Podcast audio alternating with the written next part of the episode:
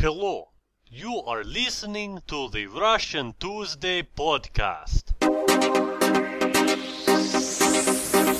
А ты знаешь, какие у нас северные ветры? А ты знаешь, какие у нас снега километры?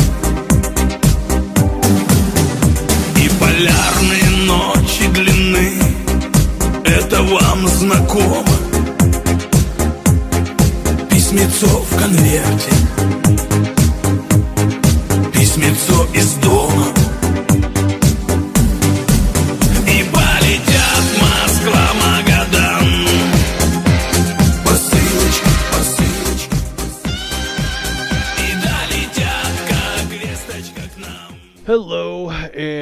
listening to the Russia Tuesday podcast. This is your host, Jim from Russia Without BS. That's nobsrussia.com. And that song right there is from the movie Bumer. Uh, that's Russian slang for uh, uh, Beamer BMW, popular brand over here. Um, and the, the song there, it's called, if you want to look it up, put it on your MP3 player. It's called Moskva Magadan. That's Moscow to Magadan. Okay, Magadan's in Siberia, not a pleasant place. Uh, and that, that singer there, he's, uh, he's singing about being in prison in Siberia. He's a political prisoner. He's been in prison for his political belief that it is okay to uh, punch people in public when you are in a drunken rage. And that was the case. He pled in court. Russian court didn't quite uh, go for it, and uh, so now he's in Magadan, and he's always happy to get packages and uh, you know the letters from people at home. And who doesn't know that feeling? Well, anyway, so this is the uh, this is the pilot episode of the the podcast, and uh, you have probably figured out already, even if you're not a professional audio technician or something, you've probably noticed that. Uh, uh, the technology here is a bit rudimentary. Uh, when I say here, I don't mean like here in in Russia. We we certainly do have access to uh, good audio equipment here. It's just that I personally don't have that kind of access. So, you know, the way I rationalize this is you could sit there and say, okay, I, I want to make a podcast, but uh, I don't have enough money. Uh, I don't have, you know, the, the best equipment, and uh, I don't know how to do this. I can't get access to this. So I guess I can't do anything. Yeah, or what you do is you just uh, you learn, you experiment, you, you just put out the product. You know that, that's that's basically what I've uh, been trying to do. So this is a this is a first, and just warning you ahead of time. Uh, obviously, uh, we do have a lot of plans for future episodes, and I think uh, in time, uh, with trial and error, uh, that we'll improve our our craft as you could say. Uh, anyway, uh, so the topic of um, today's podcast, I, I, was talking with one of my co-hosts. His name is Stephen with a P, so as in a PH and not V. So Stephen with a P, and we were going to discuss a few topics which. If you're going to talk about Russia, these topics are always going to come up, and they're going to be. I, I thought they were good as introductory topics because they tend to be the first thing that you encounter when discussing Russia. And the, the two topics are, first of all, the question of bias. Simply being a Westerner, in my case, an American living in Russia, people are going to make a lot of assumptions about you.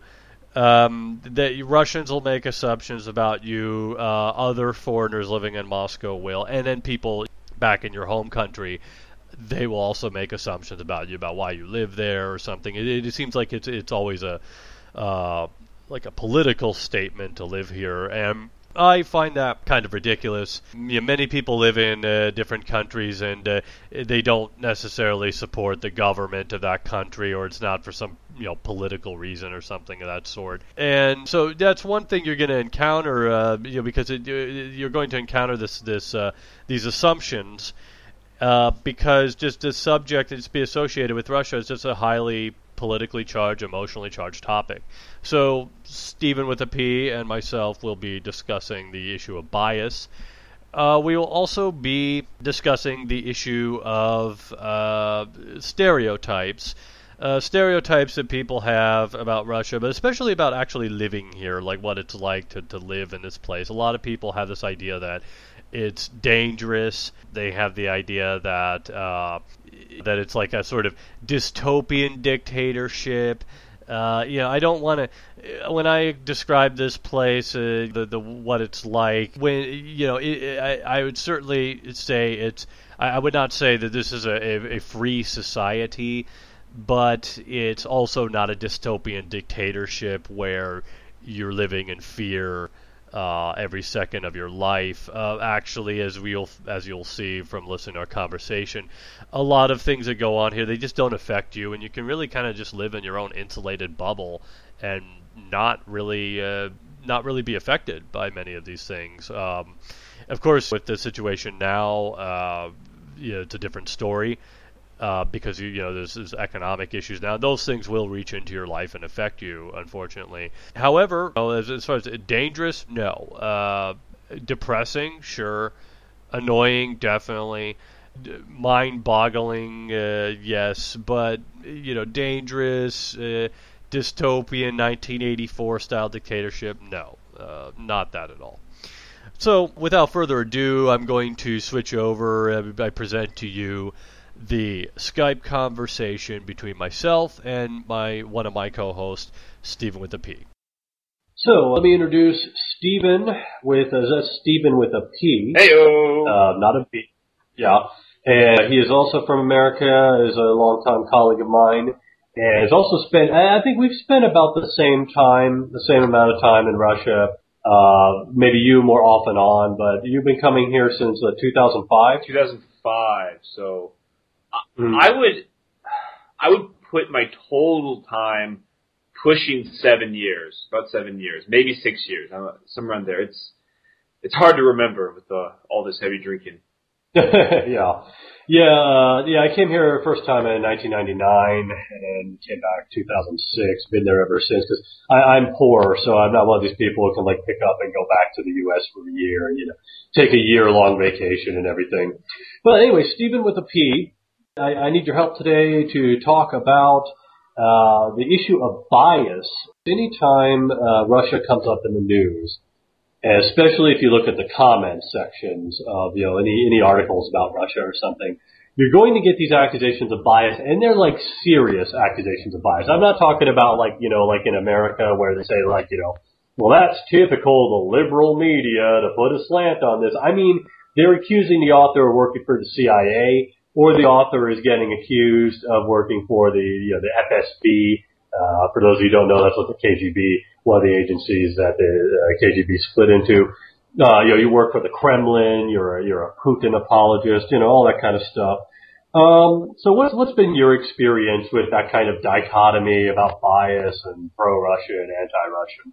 Well, you know, um, it, it, if you talk about journalism, um, if we talk about bias, I hate to say it, but I, actually I do see a bias leaning uh, one way or the other. I mean, it very rarely uh, in reports, particularly those you find in English, um, will be non-biased. Um, you know, I, I, I do, I have to say, I do agree with what you're saying there because I, I should have made it a little bit clearer. Uh, the bias is definitely there. That's one thing. I mean, it's not a myth. So yeah, as you were saying. Yeah, no, and, and um, I think it, it's difficult, um, particularly when uh, for you know a public you do have a bias, and you know of course everyone does have a bias. So to say that you know that it's bias free would be impossible. Um, however, uh, if you go to on a more personal level, I mean, if I, if I speak about myself, which you know I guess this is us speaking, I get this question a lot in Russia. You know, uh, do you love do you love Russia or do you hate Russia? Do you love America or do you hate America? And and that is a dichotomy that is really difficult uh, me personally to answer. Um, I mean, I do live here. You know, it is it, it, impossible. I mean, unless you're an idiot. I, I yeah, that's the thing is like idiots make the best patriots, you know, because like, oh, I got this flag uh, this is my team. I'm on the team America, and then you know, no, I am team Russia. You know, yeah. So that uh, uh, best best to be an idiot in that case. Yeah. Yeah, and and I think one of the the biggest problems is that you know if you're around me long enough, you'll hear me complaining a lot about Russia and the Russian government. Um, but I mm. think that's only for the sole reason because I live here and I spend most, you know, all my time in Russia, and I'm affected by what happens in Russian politics. And You know, I, I, I'm the same way. I mean, I've lived here so long that Russia is just my reality, and I, I depend on the government to keep things in order. And you know, when when uh, when when there are problems here, that's the the immediate thing I react to. If someone tells me, yeah, well, you know, there uh, there's corruption in America too. You know, first of all, the degree is very different, but second, none of that makes any of these problems here go away. You know, that's something. This is something, and I think we could dedicate an entire episode to that. It's called. Some people call it whataboutery, whataboutism. Um, you know, you make a criticism about the Russian government or something, and uh, usually you get this from uh, you'll you'll get it from Americans who haven't even been to Russia. And also, you think it's bad there? Let me t- let me tell you what it's like in Obama's America. And the thing is, like, look, when uh, what I want to tell is, like, you know, when I lived in the U.S., I was a critic, a very staunch critic of the U.S., and I still am. It's just that I don't really get a lot of opportunities to have like intelligent American political discussions here because I don't live in America. Um, but the thing is, when I lived there, I was an activist. Uh, you know, I spent time doing anti-war activism, uh, counter-recruitment. I'm not some flag-waving uh, Lee Greenwood fan. Uh, it's just I happen to live in Russia, so problems here are my problems. No, and, and I, and I would actually, I would agree with you entirely. And actually, if I'm in the United States, I'm probably a lot more critical of the United States, um, of its problems, uh, because I am an American. Um, here, I try to be hesitant, uh, I guess, out of the sole fact that I am an immigrant and I don't really want uh, a lot of negative attention towards me. You know, I may have personal opinions, but I might just keep them to myself. Um, whether that's a proper thing to do um, is another question. But if you want to go back to the question, you know, are we anti-American? Are we anti-Russia? Or, or you know, uh, it's there's so many good things about this country, and if you spend enough time here, you will really see there is some amazing things. People here, uh, some of the you know friendliest and most intelligent and interesting people I've met uh, were Russian, but is are they intelligent and interested, in, you know, in all of this because they're Russian? I don't think so. I think that uh, they're intelligent, interested, and kind people everywhere in the world.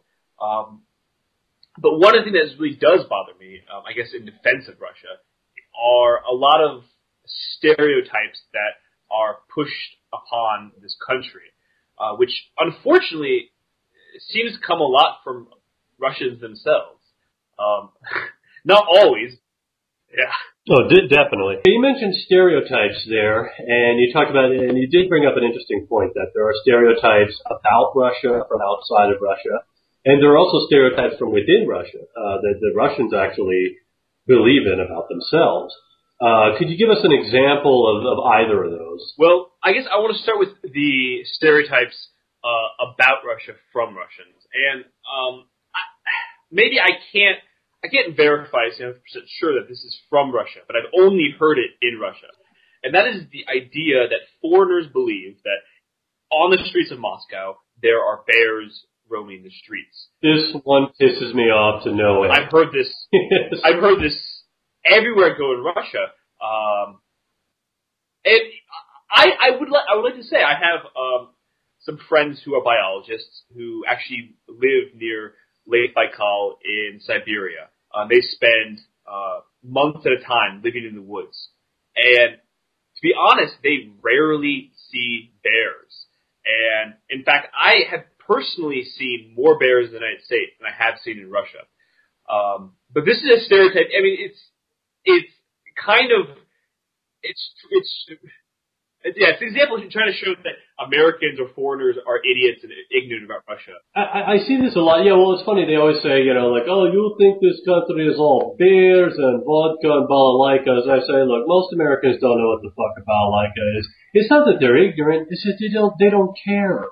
Nobody cares, you know. But the thing about the bears, this is this is my take on the bears thing because this happened to be a lot. People would often ask me, they would say, are you surprised that there aren't bears walking the street? And when they say bear, most people here when they say bear, uh, they pronounce it beer. They say like, you know, do, are you surprised there are not bears walking the street? I said, well, yeah, the beers are not walking the street so much. I mean, the people holding the beers are walking the street in, you know, in Moscow at 11 o'clock in the morning. Uh, but beers are not actually walking. He's like, no, bears, the animal. And it's like, yeah, I know, just, you know, man, you know what you meant there. Um, but about the, the bears thing, I, I think it's like a confusion here because, yeah, Russia, um, a lot of times when, when there are references to Russia, um, sometimes in entertainment media, for example, but also like political media, um, you know, you see a bear representing Russia, Russia's represented with a, you know, bear.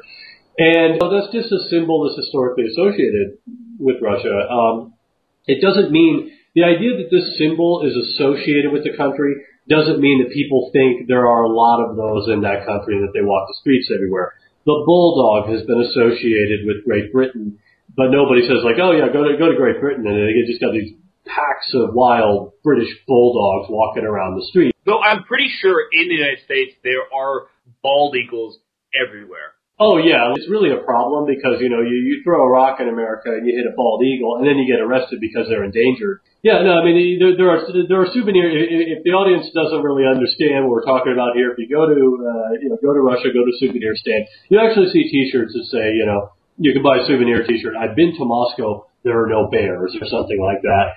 Um, I wanted one actually from Kazan.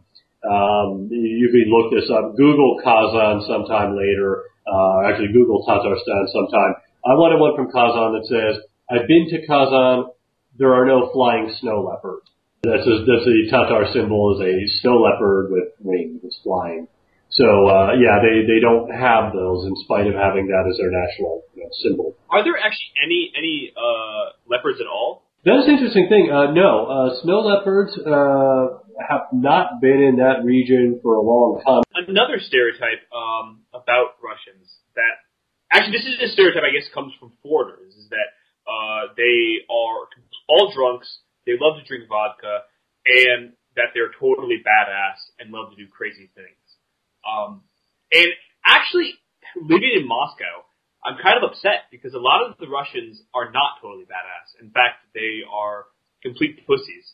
Um, what I mean by that is that you know they're not you know running down the street with axes chasing after each other. Yeah, I mean, what you're seeing when you watch these videos and stuff like that, you're seeing people in provincial Russia. I occasionally, it's like one of these ethnic republics where uh, you know life is is quite hard, and if you don't, just like in any impoverished part of any country, if you don't stand up for yourself, you, you will get uh, you will get taken advantage of. You know, or in other cases, um, you're seeing videos of guys who are in the military. So, I mean, specifically like Spetsnaz or VDV, it's their airborne forces. And yes, these these guys do some crazy stuff. Um, you know, the actual effectiveness of all this in real combat is debatable, but the thing is, yeah, it is by definition badass to break, break you know, flaming bricks with your head. I'll give them that definitely. Uh, but that is not the average Russian person. Certainly not the average, uh, you know, Muscovite. Uh, another thing that it's not really a stereotype, but I think it really should be. Um, it's kind of a little known fact by uh, foreigners is that Russians are deathly afraid of cold things. Um, and I don't mean cold air necessarily. I mean air conditioning, ice, that is true. Yes, ice. Is, that's why uh, it's very rare that you. I mean, in most restaurants, even in Moscow, uh, it's very rare that they will put ice in your drink. Uh, a few restaurants will usually ask you if you want it, or but many times you will actually have to ask to get ice. Air conditioning is seen as this like horrible, horrible, you know, killer of men, uh, which to me is just uh, insane because I, um, you know, when I explain it, look, I'm from a desert, okay everything is air conditioned. We don't rely on fans. That's not going to work. You know, everything is air conditioned. Uh, yeah, drafts, uh, ice, cold pavement. Uh, that's very common. But if you don't mind, I wanted to bring up that thing about drunkenness and vodka. Uh, because this is a, an incorrect foreign stereotype about Russia. Uh, look, let's be honest, alcoholism is a huge problem in Russia. Uh, but it is not, first of all, it's not how much people drink, I would say uh, college students in the U.S. get plastered. Uh, the Czechs drink more alcohol, or at least more beer than any other nationality in the world. Um, the problem in Russia, first of all, is is where and when people drink. I personally, it's not my thing. Um, I've kind of become a teetotaler by default. But the thing is, if if you're if I was going to go to a pub and you know we want to get drunk, yeah, yeah, sure, you know, just keep keep ordering the pints. But the thing is, that's in a pub. That's a social occasion a pub is a place where you, you know, you go to drink, you go to communicate, but if you're going to go to a place to get drunk, a pub is a really good place to do that. And the evening, especially a Friday evening, is a really great time to do that. Same thing with your clubs and even, you know, house parties and stuff like that. If, if getting, you know, hammered is your thing, then that's a good place to do it. The problem in Russia is that, like I said, you, you'll be walking around, uh, I, I was walking somewhere, um, going to my fitness club actually, and, uh, I see these young men, probably early 20s, it's about 10:30 in the morning, and they got beers, and they're just drinking beers, you know, on the street. And you know, I want to point out, I don't, I don't live in like the worst area of Moscow. Yeah, this, this is actually, this was actually quite close to the center. I was, I was within walking distance of the center at this point, uh, where I, I had to walk from. And this is a normal sight to have people walk around with, with bottles. But the main thing, uh, the main thing that people are drinking, that's the problem. It's not vodka. These people don't drink vodka. And vodka is not the thing that is that is messing up uh, you know society in terms of alcoholism. Uh, the problem is beer, uh, cheap beer, widely available, and uh, a sort of category of drinks which in Russia are called cocktail. Um, you know, cocktail, but actually, I would say by American standards, we'd probably classify them as a malt beverage comparable to you know Zima, Smirnoff Ice, that kind of thing, except far lower quality and usually like you know alcohol energy and uh, yeah, that's what it is. It's not vodka. But though, though, I I've, I've ha- I have read. Hold on, I need, I'm going to open up my cheap Russian beer. oh, there you go. Um, Dude, why not? Why not canned wine? You, you can't find that canned wine anymore. you, you know, I it's it's hard to find because you know since I moved from the uh, the shithole that I was living in, uh, the canned wine is just not as readily available. Uh, I think you just said red wine. It was just red. Red wine, and I, you know I like that. It's just you know it's just like we're not even gonna try red wine. You know, it's kind of like uh, I used to buy this brand of vodka. Uh, it was nine ninety nine for a gallon. I'm talking back in the states now, right? So nine ninety nine for a gallon in a plastic jug. It was called um, Winner's Cup. And what I loved about a Winner's Cup is that it had it had on this very, I would say, very Spartan label a sort of slogan that said the best vodka in the world. And I thought, you know what? You've got balls. You've got huge fucking balls to have your vodka in a plastic jug, selling it for under ten dollars, and calling it Winner's Cup with a label that looks like you printed it. You know, you printed it yourself, right? And you say the best vodka in the world. And the, and the best thing about that is Winner's Cup also had like the same deal, same deal, plastic jug, one gallon, but it was like Canadian whiskey, you know, bourbon whiskey. And I never stopped to read the label, but I, I bet if I did, the it would say Winner's Cup, the best Canadian whiskey in the world. That that that those are some huge balls. You know, I, I, I was mentioning, you mentioned that Russians are not big vodka drinkers. I mean, maybe in Moscow, uh, the street vodka drinking is, is not that big of a thing. Um, however, I, I have lived in Siberia for quite a bit of time, and uh, at least six or seven years ago, when I was living there, vodka consumption was still quite high. Yeah, but see, it could be just like uh, ten guys consuming the majority of that and pushing the numbers up. You know what I mean? Yeah, that's very possible. It is very possible. Though, I'd also um, to mention about the fact about Russians not drinking as heavily uh, as the stereotype says is that um, among young people, particularly, there's a real movement of sobriety, of trying to be really healthy, of not smoking. Which uh, smoking actually is one thing that is very, very common in Russia. Yeah, we should actually explain that a little bit. Um, one of the things that I was surprised about is uh, the first time I was in Russia as a teenager, I noticed that all these other teenagers smoked and they were 16. But that was not too odd for me because uh, even at the age of like 15, 16, uh, I had I think I had friends in the states that smoked. When you're like 16 in the U.S., there are ways to get cigarettes, and you can look 18 um, so that people will not bother you if you're smoking a cigarette somewhere. So it's a bit hard to get them. Uh, I mean, it's hard to buy them in the store. They're not getting carded and all. But that was not so odd. But the thing that I, that struck me is when I returned to Russia and I had to, uh, I used to have to walk by the school, and on the side of the school, I saw some, uh, there were some girls, uh, who looked like they were probably like 11 and 12, and they were smoking. They were smoking. It's funny, like all smokers, like, I mean, it, maybe it does make you look more mature or something because they just looked like these sort of like veteran smokers, you know, taking a smoke break. Yeah, it's it's, it's pretty common here. Um, I think at one time there was a I was, I was walking home from somewhere. A girl who appeared to be uh, like 13 asked for a, a light, and uh, yeah, so smoking is uh, is a big issue here. Um, although there is now a total smoking ban, and in Moscow you can't even smoke outside uh, on the outside patio uh, of a restaurant, and there are no smoking sections whatsoever.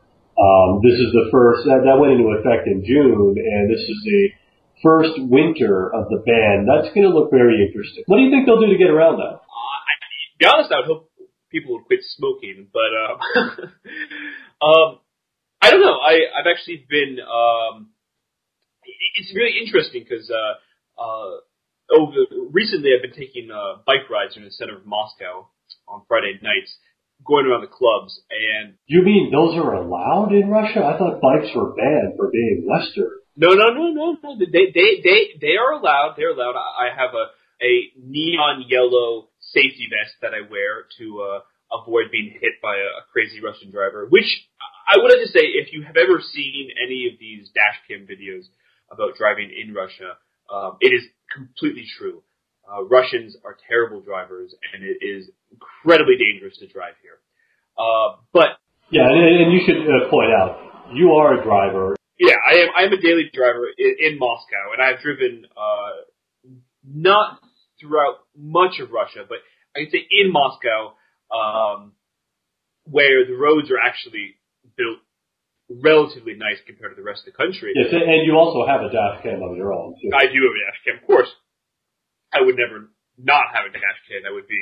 Yeah, me, me personally, I prefer not to drive here at all. You know, my experience here is I usually have to. Uh, from time to time with certain clients, you know, we have a driver, and so I did get to experience. I mean, I, uh, as a passenger, I've experienced, uh, you know, driving here, and uh, it is, um, it's very different from the U.S. Sometimes I wonder, though, if they don't have certain advantages, because in the U.S., you know, we kind of we're about following the rules because you got these cops that'll pull you over. Actually, I, just want to uh, finish about the smoking thing. Uh, while you know, riding around the center, riding around clubs, it seems that currently, while it's still warm, there are more people outside the club smoking than there are actually in the club. And in fact, they have uh, around the clubs they create they have like a rope barrier for the smokers to huddle around. So they're still they pass through face control, uh, which is a very uh, strict control of you know letting people, cool people in and keeping the uglies out. Uh, so they so they have a line going into the club, and then they have a second rope barrier for people who have already been accepted but need to be smoking outside. So uh, in the winter, I'm not quite sure how that's going to work. Um, I assume the coat check system will be hell. Yeah, that's that's the main concern right there because pretty much everywhere here they they demand you take your coat off in restaurants here. And obviously, if people are going to go out and smoke, they're going to put their coats back on. It's going to be hell. Uh, getting, you know, getting back to the issue of bias and myths about Russia, a lot of times, I mean, when someone talks about bias, and like, you know, in the beginning, you know, I was talking about how, how this, the accusations of bias will always come up in discussions about Russia. And as I tried to clarify, it's not that the bias doesn't exist. The bias is there.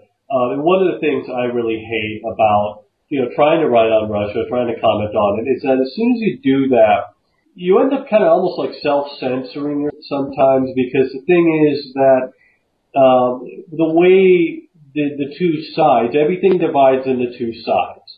And either you're 100% on one side or you're 100% on the other and nothing in between. And usually like one of the best rules of thumb, if you're, if you're reading the work of a particular journalist, and you want to see if this person is trustworthy. One good rule of thumb is to look at what people, if you see the people in the comments accusing them of being a Putin apologist and an agent of the Kremlin, and then you see in the same comment section about the same article, people are accusing them of being a, a CIA agent or some kind of, you know, psyops, disinfo agent or whatever. And this is about the same article. That tells you this author is probably trustworthy. If you're pissing off everybody when you discuss Russia, you're probably right. It's just a general rule of thumb. Doesn't work in all cases, but that's and, my approach. Uh, what I try to do with the blog, I decide I can be balanced and very objective, not because I think that you should be balanced for balance sake. Uh, sometimes there's a side, you know, one side in the argument really doesn't have a valid argument. They don't really have logic on their side, or you know, their argument is just invalid. Um, it's not about balance for the sake of balance, but what I believe is that I don't, I, you know, I have my own side and it happens to not be the Kremlin and it also happens to not be the West, whatever that is, US, whatever. I have my own side and I don't have a stake in the games of these two sides. So if, if Putin or the Russian, someone the Russian government happens to be in the right or says something intelligent, then I will give them credit for that. Um, and likewise, you know, if they're doing something stupid and the U.S. or, you know, some U.S. leader says something accurate about it, then I'm, I'm going to credit that as well. Uh, but I have no interest in, in taking up the cause of the so-called, you know, human rights warriors of the West who want to portray Russia as this horrible totalitarian dystopia. And by the same token, I'm not going to support the idea that, that Russia is like some, you know, rising superpower and uh, an island of, of good, wholesome values, uh, you know, while the, the degenerate West is crumbling away. These are just fantasies, and I'd like to get your opinion on this. Do you find that sometimes the people who get most upset about the way you speak about Russia tend to be, first of all, they're non-Russian, they're often Americans, and many of them have never been to Russia and these people can be the most passionate about it. Um, what's what's your feeling about that? Um, I I would I would say no. Um, only for the sole sole reason that um, I try my best to avoid talking to foreigners um, while living abroad. I mean, talking to rather talking to non-Russians who are living in Russia. Well, talking about uh, in your you know discussions on the internet, for example. Oh well, well, um, in that case, um, you, again, I really, I, I, I, maybe if you were to ask me this question a few years ago, um, I would say yes, that the most fervent defenders of Russia are non-Russians.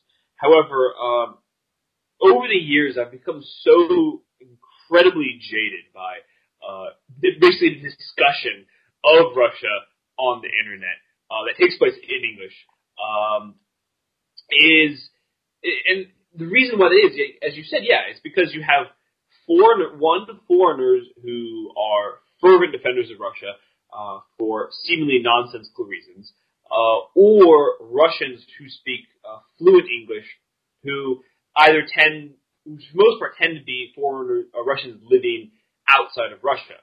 Uh, and then they have their own hypercritical views of Russia. So, to be honest, if you really want to get a good uh, viewpoints from Russia, I would suggest avoiding the internet at all costs. yeah, really, you know, there are certain uh, there are certain things you should just avoid at all costs. Uh, for example, uh, YouTube comments, forget it. Yahoo News comments. Like, I mean, Yahoo News comments. What I love about those, comments is this: it doesn't matter what the story is about. Somebody's going to write a comment about Obama in there. I, I would say um, avoid discussion of Russia on the internet because what I uh, I just had this the other day. Um, I was in discussion with someone, you know, one of these uh, pro uh, Russia people um, I don't know his nationality. Definitely Western, but poss- uh, possibly not American. I think. And it turns out the guy is actually a fascist. I did a little, you know, research and you know, kind of check this guy's views, and uh, I know a fascist when I see one.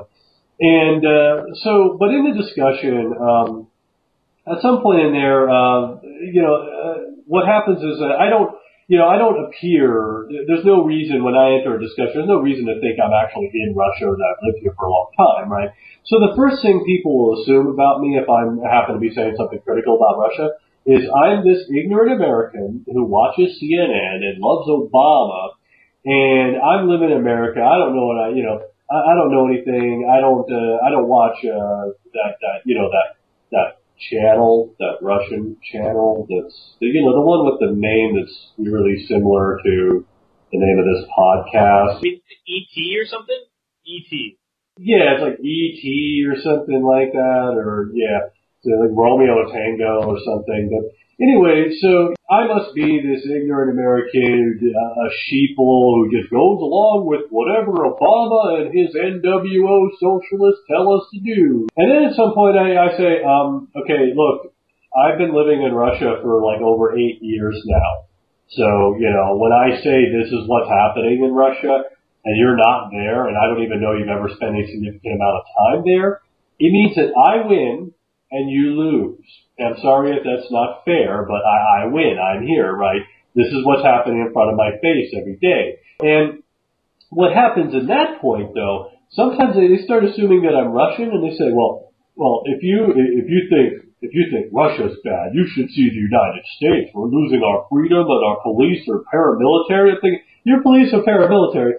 First thing I notice off the plane, the first thing I notice off the plane, my first time in Russia in 1999 in the jetway, there's a guy there in a military uniform with an AKS-74U. Okay, that is a standard. That's standard equipment for Russian police patrols. It's been that way. It still is that way in some areas. Uh, you got three men walking around the marketplace. One of them's got the AK there, and you know, you, and then when you know that that's not even talking about uh, OMON, which is like the uh, you know kind of like the SWAT team. And in fact, the, the police used to be called the militia, militia up until uh, what was it a, a year ago, two years ago? When did they? Uh, do you remember when they changed the police here? Ooh, uh, that would have been I want to say about two years ago. Yeah, it was in March. I remember that. I yeah I, yeah yeah. So they you know they they only just started calling themselves the police now. You know so yeah so this person's like well if you think Russia's so bad you should see America. It's like okay you know I got 23 years in America, born and raised, been all over that country. You're not going to trick me. You're not, you know, it's just funny, these, these people with this kind of delusional attitude. You meet them in Russia and you meet them online, uh, these kinds of discussions. Um, you know, they remind me of uh, Louis C.K.'s daughter playing hide and seek. Uh, you, know this routine about how his daughter would just go up against the wall and face the wall and kind of cover her face. You know, and and, and it's time, you know, time to, to find her there you are. You know, I can see you. You know? so, and this, is what will happen when you have these discussions online uh, about Russia. Is that you know it? Uh, but it goes both ways. I get these people. I, I get people sometimes. Um, and I, I've been in I've been in debates where I'm fighting two sides at the same time. Uh, on one hand, I, I'm fighting these uh, these Russophiles who uh, are cheering on the Donetsk Republic, uh, you know, the Donetsk People's Republic of socialism and freedom. Um, and then uh, in the same debate, sometimes in the same thread, I'm fighting off Maidan supporters. The people are saying like, no, it had nothing to do with nationalism. Maidan had nothing to do with nationalism. Why do you keep pointing out all those pictures of those, those flags and they, why do you keep pointing that out? It's all just Russian propaganda. And so you're basically, I just, I just shoot in every direction. So yeah, avoid the internet. yeah. But I, may, may, may I ask you this, uh, this question?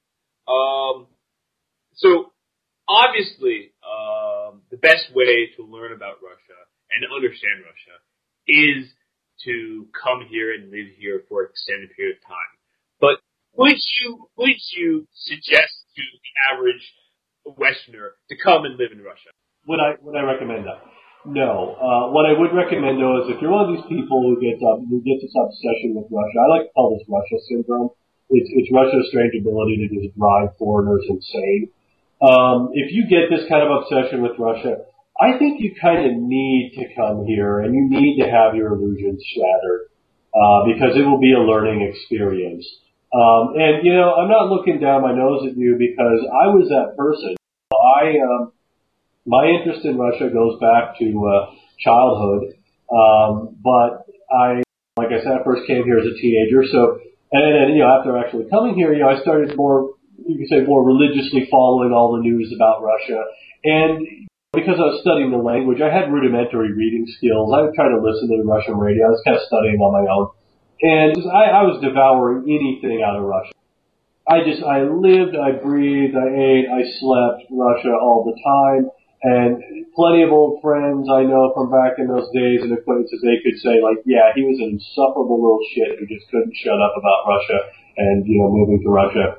And, uh, you know, and, yet in spite of that, in spite of the fact that I'd actually been there and I'd spent all this time studying it, I got back to Russia and, and I didn't recognize this country and it turned out pretty much everything that I'd read, uh, mostly from the Western press, was wrong.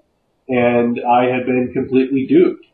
And the good thing, uh, you know, my, my one, uh, I guess you could say, uh, my, my consolation here is that, you know, I'm the type of person that says, okay, everything I believe is wrong better start adapting to reality and better start learning, you know, time to shut up and start listening and, and reading. And of course, learning the language, being able to speak and converse and read is very important. The Russian social networks are very important so you can see what people are talking about and, and you know, how they, they're viewing stuff. Um, but the thing is that uh, there are other people sometimes, and you've got to be very careful with these people there are people who had the same ideas about Russia, and they came here, and it wasn't, you know, it, it is what it is, right? And they have a different strategy for life. Instead of adapting to fit reality, they just change reality to fit their their idea. I've seen this happen many times. Um, I see this happen all the time, and when I see, you know, I get in arguments with some of these guys where, uh, how dare you criticize Russia? Russia defends uh, traditional values, and, and in Russia, women will appreciate me. And you know, I mean, they, you know, they, when I encounter these people and they're so upset, and I want to say, like, look, I'm trying to help you. Because if you go and save up all your money and you stake your life on coming here uh, because you think it's like that, um, you might not you know, you, you might not uh, make it out very well. I, I know I know people who didn't make it out of Russia alive. Or I should say, I know of people who didn't make it out of Russia alive. Seriously? Yeah, I'm not even going to get into that story. Maybe sometime. Uh, uh, we, we'll discuss that over a, a can of Jaguar sometime uh, while we uh, stand at three in the morning in, in your uh, parking lot and, and you know scream about stuff.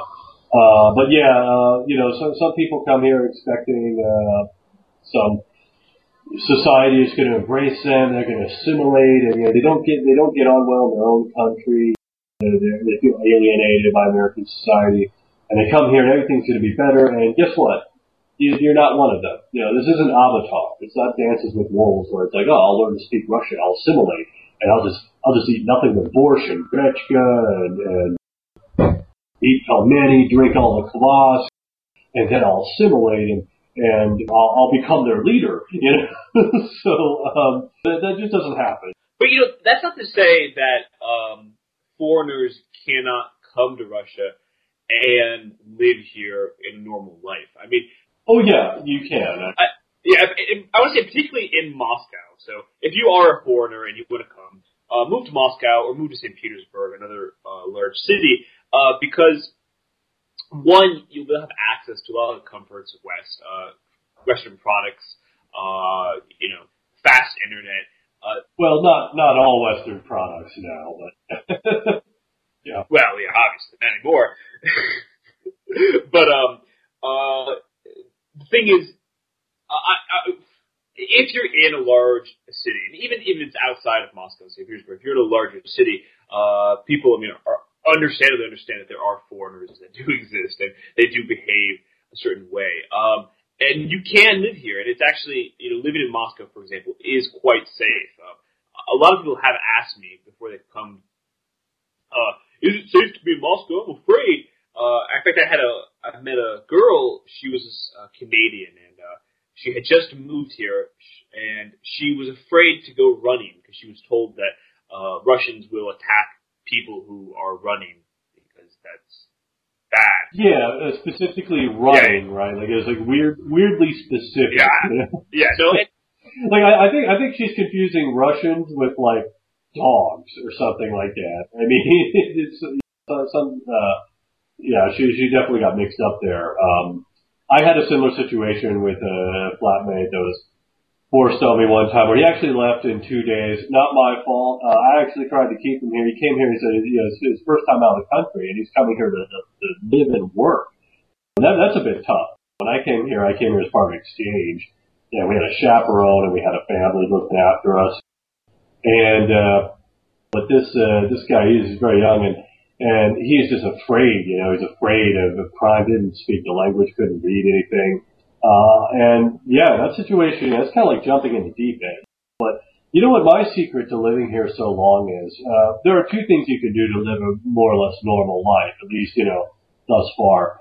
Uh, one thing is that you travel. One of the things I love, well, the reason why I never regret moving here is because I've seen so many, uh, so much of the world uh, thanks to you know the fact that I live here.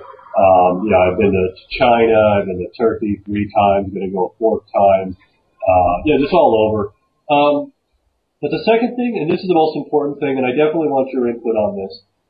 Um, if you want to get on well here, you don't have to like everything. You don't have to love everything, and your entire life does not need to like change into I don't know, fucking Dr. Zhivago or something. You do not need to fill your fridge with kvass, and you don't need to make borscht every night, and you don't need to like start uh, fill, fill your bookshelf with all the Russian classics, and you don't need to, you know, you you, you don't need to uh, start uh, drink, you know, drinking um, uh, vodka and eating pickles and stuff like that. I mean, No, yeah, yeah, yeah, uh, uh, yeah. That's I mean that should be. But hopefully that would be understandable. I mean, really, uh, to live here normally, um, and you don't have any problems, is when you're on the street, act like a normal human being. Um, if you are, for example, uh, a group that maybe is not the most respected, for example, homosexuals, uh, you can live here in Russia, but you know, it, it, it just you know when you when you're out in the street, just Oh yeah, I know gay people are living here. Actually, yeah, the thing is, I mean, it, uh, if, if you want to see gay people in Russia, just turn on the TV. It's, it's nothing but gay people. It's like, yeah, it's, no, yeah, it, it, it, but the, entire is, music um, industry is gay here. The entire, Yes. every last one of them. But uh, really, uh, particularly living in Moscow is a giant city. I mean, somewhere uh, the official number is somewhere around 12, 13 million, but at any given time it could be easy 20 million people in the city. Uh, just don't give a shit about anybody else. Um, and it, it, gonna work because you know no one really gives a shit about you. Uh, when you're in the metro, on the street, in the supermarket, just don't give a shit about anything, and they will ignore you. That is that is something. Uh, that, that that's the thing is that, um, and this is part of the secret I, I want to talk about is that, uh, yeah, one of the biggest problems of Russian society is that uh, you know people don't give a shit about each other. Uh, everybody's just kind of out for themselves. Um, you know, the idea is that you know that, that America is individualistic and Russia's not, but that's bullshit. It's the exact opposite. Russia is incredibly atomized, individualistic. But that also has some advantages. It's a two-edged sword. Because one thing is that Russians don't get so upset about little things sometimes. Um, sometimes they do. They can be very sensitive about some things. Um, but you know, if if you're with some Russian friends, you get a little drunk, and maybe you, kind of you know say some stuff that offends them or something like that. Um, they kind of just say like, "Well, he was drunk." Um, and, and I'm not saying that you know, it, you know, people are probably speculating like, "Well, what what did you say? What what kind of offensive thing did you say?" Uh, let's not speculate on that. I'm just saying that you know, when people are drunk, they can do things which are stupid, and Russians understand this, and they tend to be very forgiving, and sometimes too forgiving of some behavior. Um, but it is kind of what you know from our culture. I think a problem is that somebody says something stupid one time, and you're kind of marked for life. You know what I mean? Whereas in Russia, it's kind of like, well, we were all out on the town, and he had like you know six beers before saying that, so of course, of course, he would have done that. Um, and if, if uh, like I said, if it, we're not talking about something incredibly, you know, serious here, like, you know, people being injured or places being burned down or something like that. But generally people are just like, okay, he fucked up, move on with your life, you know, and that is an advantageous thing. But yeah, uh, very true what you're saying about how just leave people alone and just do your own thing and, uh, kind of ignore people and they will ignore you. Uh, I kind of live in a bubble here, you know, and it's possible, I want to say it's possible to live in Moscow and not even have to speak Russian in your daily life, uh, you know, beyond a couple phrases. And, you know, I'm just in my own bubble here, and that's the secret to surviving because a lot of people, like I said, there's, people who, uh, their, their strategy for, you know, assimilating into Russia means, uh, coming here and just, you know, just constantly talking about Russia and everything Russian with all, and, and Russians don't even understand that really. Um, when, you know, when you can't shut up about Russia, it's, it's confusing to them because, you know, they're not obsessed with Russia. They live here. Why would they be? They spent their whole life here. Um, and, uh, that's not assimilation. You know, assimilation is when this becomes your daily reality to the point where it's like, yeah, you, you're, I'm doing my own thing. Fuck it. That, that, that's, that's the solution. As, uh, uh, as Louis C.K. would say, you know, in, in regards to marriage and kids, fuck it. Uh, would you agree with that? Yeah, I, I, I would. Though, uh, I, I would say that if you do venture outside of the safety of Moscow, um, and you know, m- many foreigners will. I, I don't, I don't want to, you know, scare anybody off. I mean, Russia is full of very beautiful cities and interesting places to go. Um, however, uh, particularly when you have, uh, we'll say, younger men or just just men who like to drink heavily. Uh, which, if you're on a train for any long periods of time, you will encounter these people. Um, they will be incredibly excited to talk to you uh, if they find out you're a foreigner. And um, at first, it may seem uh, kind of frightening, and and I think for the most part, these people mean well.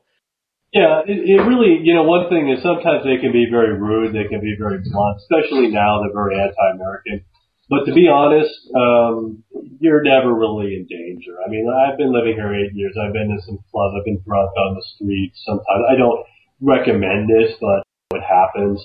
And, uh, you know, I had the, the closest I ever came to somebody like threatening me was some guy who was already drunk off his ass and said that he would, you know, that he had a knife, and he was going to stab me if I kept talking to this, this girl next to me, um, which is funny because the girl was just playing him. Um, and I, I spotted this immediately. She was trying to play me. There's, you know, it's kind of a, uh, thing about some girls will go to clubs and just get, you know, free drinks from guys. Um, you know, usually this guy's just too drunk to, to see the game. And, uh, he, he threatened me. I just basically laughed in his face, and uh, he went to the bar for a second. He fell asleep on the bar, and then security threw him out to fall asleep on the bar. So, yeah, I mean, uh, it's and I should point out something about that club. Uh, it is not a club that a foreigner should go to. If, if you don't speak Russian and you don't have some experience here, that you know, that's that's like I don't call it hardcore mode, but it's definitely like a difficult level. It's hard mode. It's not nightmare mode. Well, yeah, and and and so yeah, but I think uh, avoiding uh, groups of drunk men um, in any country is probably a good idea if uh, you don't speak the language. So um, yeah, I mean, uh, like you said, if, if you when, it comes to safety, um, just apply the same rules that you would in your own country, and you'll probably be okay. Um, this is not uh, uh, this is not really a third world country. Uh, it might be moving in that direction as of late, but uh, thus far it's not like that. And uh, if you're just smart, uh, you'll be fine. It's like living like the Big Lebowski, basically. That, that's what Russia's like. It's like you are the dude and you can, uh, if you want, you can drink all the time, and a lot of cursing. No Steve Buscemi, unfortunately, but that's basically what it's like being the dude. That that's how you get by here. You don't get by by just constantly talking about Russian stuff and memorizing the name of every famous church and and, and telling everybody how you drink Kvass all the time. Nobody cares. Okay, uh, I want to get off topic here uh, because, to be honest, uh, I fucking hate talking about Russia all day. And you brought up an interesting kind of uh, off-topic thing. I'm going to tie it in with Russia a little bit anyway. Uh, but it's the issue of uh, slacktivism. Slacktivism, I guess, would be your lazy slacker activism. Is that correct? Yeah. Uh, well, no, I think it's it's best defined right now. It's it's your comes up in your Facebook feed. Uh, for those who have Facebook, which I'm assuming all of you do, and spend hours of it a day posting and updating your profile pic and whatnot. Uh, where you you you'll see things uh, about Kony or about uh, Lou Gehrig's disease, also known as ALS.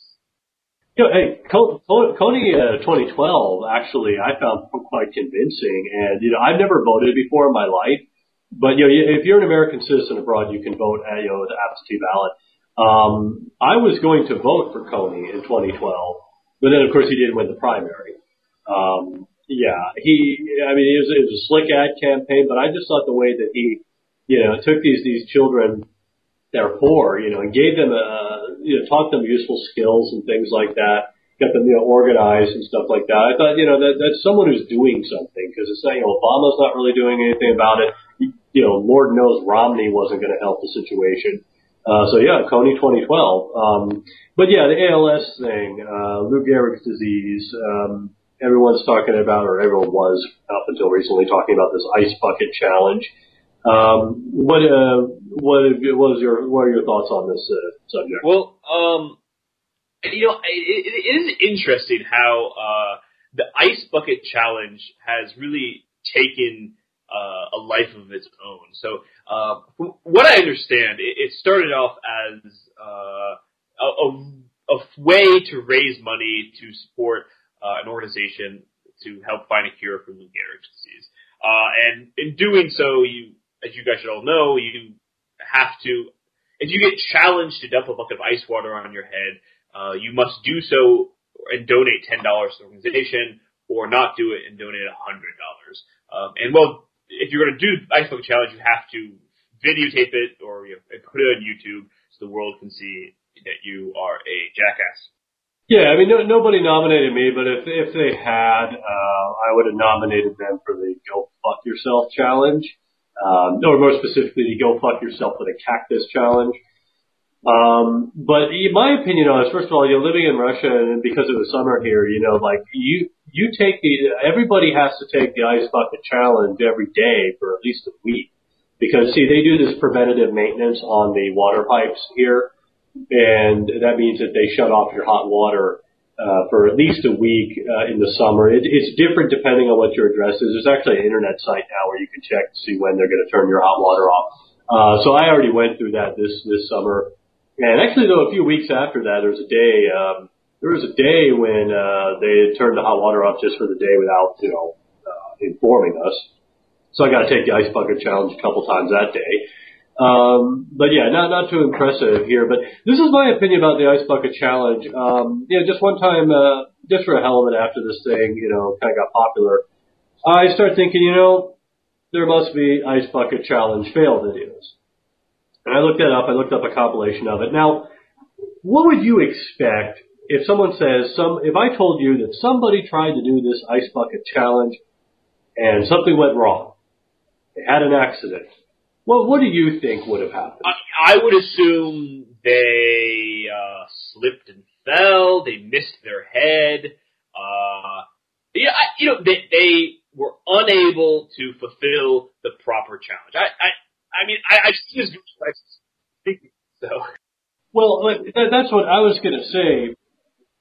Well, yeah, I was going to say that. Yeah, you know, that's what you assume is like, you know, yeah, the person maybe like misses it. They they flinch, they miss their head, the water gets on the ground, they panic, they slip, they fall, you know, maybe they fall into a pool or something. That, that's what you would expect. But actually, I found that many people had problems just with the basic concept of lifting a bucket of water up over their head and dumping it on themselves. You know, and that should be the easiest thing. You know, a difficult task would be, you know, running around with a bucket of water and not spilling anything. This should be, you know, this should be easy. This is the, uh, this is the most basic level here. Uh, but you'd be surprised how, how, uh, you know, easily people can, can totally fuck up, uh, you know, something, uh, so simple as dumping water on your head. In one case, uh, a guy just like throws an entire cooler at the woman's head. When I say throws at her head, I don't, I don't mean like he tries to like dump it over on her head. I mean like she pours a bucket on her head and a fucking cooler. Uh, you know, one of the big ones. You know, the big ones where you put all your food and your your beers in for the day. He throws the entire cooler at her head and just hits her in the head. There's like no water left in it either. He's just like, you know, fuck you, you know, cooler to the head. Um, and, and now, you know, now, now she has, now she has Lou Gehrig's disease because of that. But this, Yeah. this really shouldn't surprise you. 'cause I mean, the, the yeah, but I mean, this really, this really shouldn't surprise you. I mean, the whole idea of this slacktivism. I mean, a lot of it's like like you know, click like if you support you know whatever it is. Um, the fact is, doing these actions does not help anybody except for those organizing these slacktivism movements. And um, if if we go back to the, the Kony 2012, uh, the money, all the money that was generated, which I believe was somewhere around 60 million dollars, just for the 20, the Kony 2012 movement, that money just went to the production company that made the film. Nothing went to these children. Nothing went to any of this. Um, but you know, it, it these are actions that make people feel good about doing something uh, without actually having to put any effort into it. You know, because heaven forbid you go out and volunteer and actually help somebody.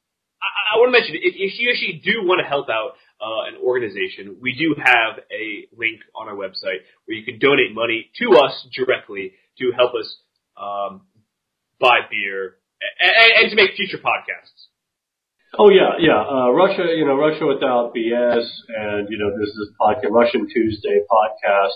Uh, this is a good cause uh, because we do help people. Uh, we help people by entertaining them, and uh, we help people sometimes by challenging them, challenging them mentally, just kind of keep their mind sharp, and you know, just and because we want money, uh, we need it to buy things that we want, and and for me, it's uh, you know my ticket out of here, I guess you could say. Uh, but you know? I guess if we really want money, we need like advertisements, right? Well, the, the thing is, the thing is, uh, I think what we ought to do is we need get some free shout outs, you know, and then, uh, you know, see what happens. Like I was thinking, uh, you know, what, what's a restaurant in, in Moscow that you would do an advertisement for? What would you endorse in Moscow? And, and think of a place that, you know, foreigners could easily go to, like new expats or people who don't speak the language. Like, what, what's a place where someone can go and they like, I don't know, miss having a cheeseburger with bacon and cheese on it and, you know, it's one of those burgers where you have to like compress it down. Where, where could a person go? Okay, all right, all right, all right, all right. Well, if you if you're gonna push me on this one, push this one. I'm not gonna I'm not gonna name any names for this restaurant, but you very you know very well what this restaurant is. Uh, it's a chain of restaurants and it's an American style diner, and uh, they actually have the best cheeseburger hamburger in Moscow. Um, and- Yeah, and it's definitely not called Starlight Diner with locations near the Tchaikovsky Concert Hall in Mayakovskaya and also near Chekhovskaya across from near Pushkin Square. Definitely not that. yeah, it's not that. As for other advertisements, um, let me ask you something. Um, you know, what, what do you do when, when you need a refreshing beverage, Stephen with a B? Um, I, uh, I, I well, I, uh, order my slave wife to go to the store and buy me beer. Okay, well, yeah, it's beer. Like, sometimes there's a time for beer, okay, and there's a time for the soft drinks. And let me ask you this though: What if you have? What if, what if you're in this situation? Okay, you you you, you need a refreshing drink, but also you have crippling self hatred, and you're just mad at the world, right? Like, because I'll tell you, when I feel that way, I totally reach for Red Devil, Alco Energy picks me up every time, slams me down. Red Devil.